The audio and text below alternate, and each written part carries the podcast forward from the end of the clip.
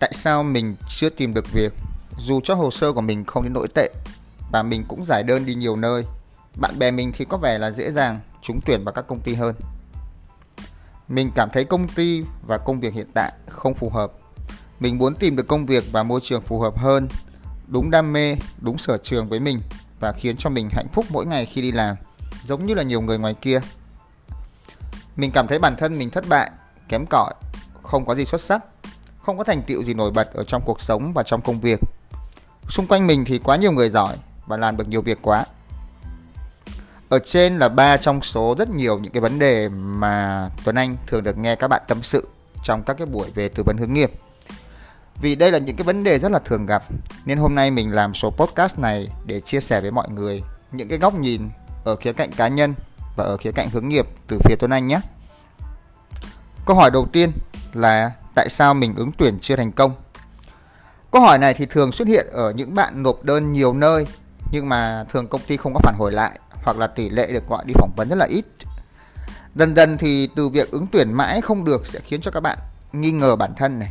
Không biết là có phải lý do là mình kém hay không mà mình tìm việc mãi lại không được. Ở góc nhìn hướng nghiệp á, thì mình khẳng định rằng là không có ai giỏi hay là kém khi mà đi tìm việc hết.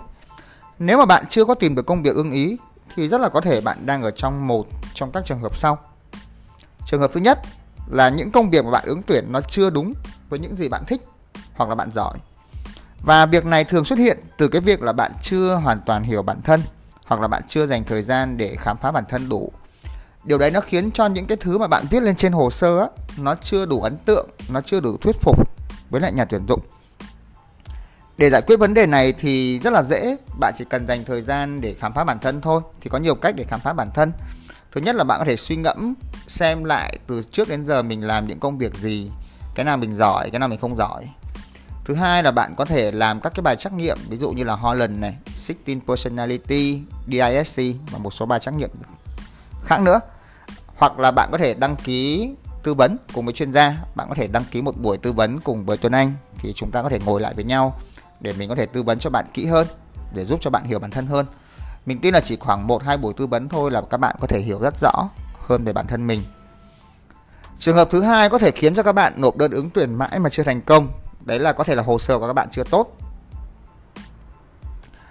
Tức là có những bạn đã hiểu bản thân rồi này, kiến thức, kinh nghiệm và kỹ năng của mình ổn, nhưng mà cách viết hồ sơ hoặc là cách nói về bản thân thì lại chưa có ổn. Thì việc này sẽ khiến cho bản thân các bạn thiếu đi cái tính cạnh tranh so với những cái hồ sơ ứng viên mà có thể các bạn viết tốt hơn.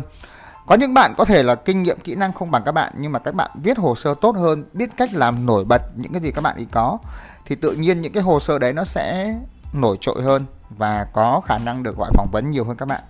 Thì để giải quyết vấn đề này thì chắc chắn là chúng ta phải dành thời gian để mà chúng ta tuốt tát lại cả về mặt nội dung, cả về mặt thiết kế, về mặt hồ sơ. À, nếu mà các bạn chưa biết cách viết hồ sơ như thế nào thì các bạn có thể vào blog của mình anh tuấn lê.com và tìm về cái phần cách viết CV thì có rất nhiều các bài viết hướng dẫn về cách viết CV ở trong đó. Các bạn có thể đọc thêm nhé. Lý do thứ ba mà có thể khiến cho các bạn uh, ứng tuyển chưa thành công đấy là cái cách tiếp cận công việc của các bạn có thể nó chưa đủ. Thông thường thì mình thấy các bạn đi tìm việc thì các bạn sẽ hay uh, ứng tuyển trên các cái tin tuyển dụng mà các bạn thấy ở trên Facebook hoặc là các cái trang như là Top CV Việt Nam Work vân vân. Thì như vậy chưa có đủ có nhiều công việc tốt hơn ở những cái kênh khác nữa mà các bạn nên tìm. Ví dụ như là các bạn nên tìm việc qua mạng lưới Headhunter ở LinkedIn. Các bạn tham gia các cái hội thảo, các cái chương trình mà có cái sự xuất hiện của những cái người ở trong công ty mà các bạn đang quan tâm và kết nối với họ. Hoặc là bạn thấy công ty là bạn thích thì bạn tự chuẩn bị một bộ hồ sơ, bạn tự ứng cử vào cái công ty đấy các bạn có thể lên trang Vietcetera, các bạn tìm hiểu về một cái bạn, mình cũng không nhớ tên chính xác là gì Làn thì phải. Bạn Làn đã tự giới thiệu ứng cử mình làm thực tập sinh tại Vietcetera và bạn ấy nhận nhận được cái vị trí thực tập đấy, thì mọi người có thể tìm. Các bạn hãy nhớ là nếu mình ứng tuyển chưa thành công thì không phải là do mình kém, mà là do phương pháp của mình chưa đúng. Nên là đừng có trách móc bản thân gì ở đây cả. Mình tập trung, mình thay đổi phương pháp là ok. Cái câu hỏi thứ hai là tại sao công việc này không phù hợp với mình? Thì mình thấy rằng có rất nhiều bạn uh, đi làm mỗi ngày nhưng mà không yêu thích công việc của các bạn. Uh, ngoài cái việc là được lương hàng tháng ra thì chẳng có động lực gì. Mỗi sáng thứ hai thức dậy đi làm là một cái cực hình. Một trường hợp khác là có những bạn thì công việc lại khá là ổn các bạn khá thành công trong công việc nhưng mà các bạn vẫn cảm thấy mệt mỏi. Sau một cái ngày làm việc các bạn vẫn cảm thấy không có đủ động lực không thật sự phê vào trong cái công việc này thì nguyên nhân do đâu?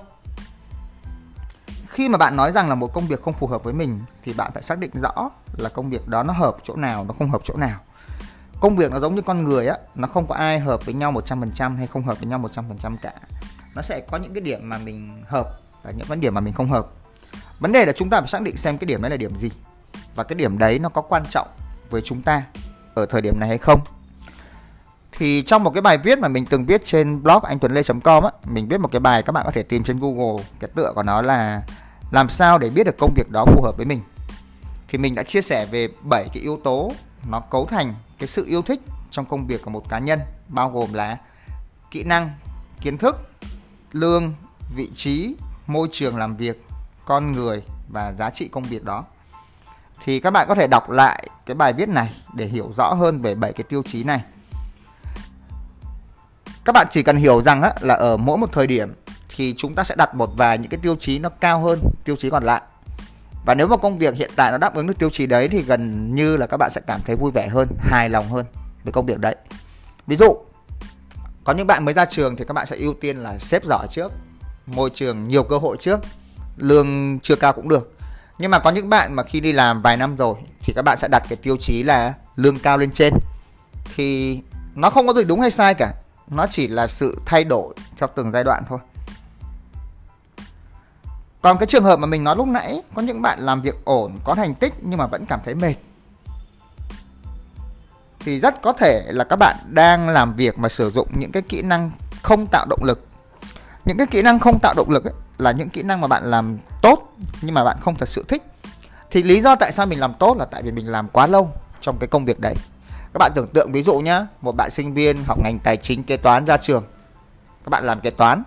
Thì cho dù các bạn không thích đi chăng nữa, nhưng mà các bạn được học trong cái đó. Các bạn làm một thời gian 5 năm 6 năm 7 năm 10 năm. Thì dần dần các bạn sẽ quen tay và các bạn làm tốt công việc đấy. Mà càng làm tốt thì các bạn càng làm nhiều hơn nữa. Càng làm nhiều hơn nữa mình lại càng tốt hơn. Nhưng vấn đề là sâu thẳm bên trong mình không thích công việc đấy. Nên là khi mà bạn làm một cái công việc mà phải làm những cái thứ mà mình làm được nhưng mà mình không thích. Thì trong hướng nghiệp nó gọi là kỹ năng burn out tức là làm cho mình bị suy kiệt về sức khỏe. Thì đấy là lý do mà tại sao nếu được thì các bạn nên ngồi xuống xác định xem đâu là kỹ năng tạo động lực của mình. Kỹ năng tạo động lực ấy là những kỹ năng mình thích, vừa thích vừa giỏi. Thì khi mà mình đi làm, mình càng làm nhiều kỹ năng tạo động lực thì mình càng có hứng thú hơn với công việc đấy thì các bạn cũng có thể đặt lịch tư vấn với Tuấn Anh thì mình sẽ hướng dẫn cho các bạn một vài các cái bài tập để các bạn hiểu hơn về kỹ năng tạo động lực của mình. Câu hỏi thứ ba là tại sao mình chưa thành công? Mình nghĩ là ngoài cái lý do chủ quan ở bản thân chúng ta, ví dụ như là kiến thức kỹ năng chưa có đủ, may mắn chưa có, thời chưa tới thì mình nghĩ rằng cái lý do mà khiến cho các bạn có câu hỏi này thường đến từ việc chúng ta so sánh bản thân mình với người khác hàng ngày thì chúng ta tương tác với nhiều người khác nhau. Và về nhà thì chúng ta lên mạng cũng tương tác với nhiều người khác nữa. Mà bản tính con người được dạy á, là phải nhìn vào người khác nhìn vào thành công của họ để mà phấn đấu. Thì chính cái chuyện này đã làm cho chúng ta dễ dàng là bị ảnh hưởng bởi những cái thành công của người khác. Khi chúng ta không đạt được những cái thành tựu tương tự thì chúng ta sẽ cảm thấy thất bại. Câu hỏi phải đặt ra ở đây là bạn có xuất phát điểm giống người đấy hay không? Xung quanh bạn có những sự hỗ trợ giống người ta hay không? Bạn có biết mục tiêu cuộc sống của họ là gì hay không? Và nếu câu trả lời hoàn toàn là không thì tại sao lại lấy thành tựu của người đó để ốp lên của mình? Mình lấy ví dụ nhé mình xuất bản 5 cuốn sách rồi. Mình có trang blog triệu view. Mình được lên báo. Mình uh, có thương hiệu cá nhân khá là tốt. Vậy thì nhìn nhận ở một khía cạnh nào đấy thì mình cũng khá là thành công. Tuy nhiên mình không phải giám đốc. Mình cũng chẳng làm việc ở công ty lớn mình không có tiền tỷ, cũng chẳng có ô tô chẳng có nhà. Những cái tiêu chuẩn thành công của xã hội mình đều không có. Vậy thì mình thực sự thành công hay không? Chắc là các bạn cũng hiểu rằng việc so sánh với người khác thì chẳng có ích lợi gì. Nhưng mà vô thức bản thân chúng ta vẫn thường hay so sánh như vậy. Thì giải pháp là hãy hướng về bên trong và làm những hoạt động hướng ra cộng đồng, thay vì là tôn cái tôi của mình lên mỗi ngày các bạn dành thời gian ngồi thiền hoặc là ngồi im thôi cũng được. Vài phút dành thời gian suy ngẫm một mình, đối diện với cái tôi của mình. Khi làm việc gì đấy thì hãy suy nghĩ xem, việc mình làm có ích gì cho người khác, có ích gì cho xã hội, có ích gì cho cái cộng đồng này. Tại vì khi mình làm một việc mà mình hướng đến cộng đồng mà không phải vì bản thân mình nữa, thì tự khắc lúc đó mình sẽ không còn so sánh nữa trên đây là một vài những cái góc nhìn cá nhân của Tuấn Anh cho ba câu hỏi lớn. Hy vọng là những cái góc nhìn này có thể giúp cho các bạn rõ hơn về một điều gì đó. Cảm ơn các bạn đã lắng nghe Tuấn Anh Podcast và hẹn gặp lại các bạn vào một số tiếp theo nhé.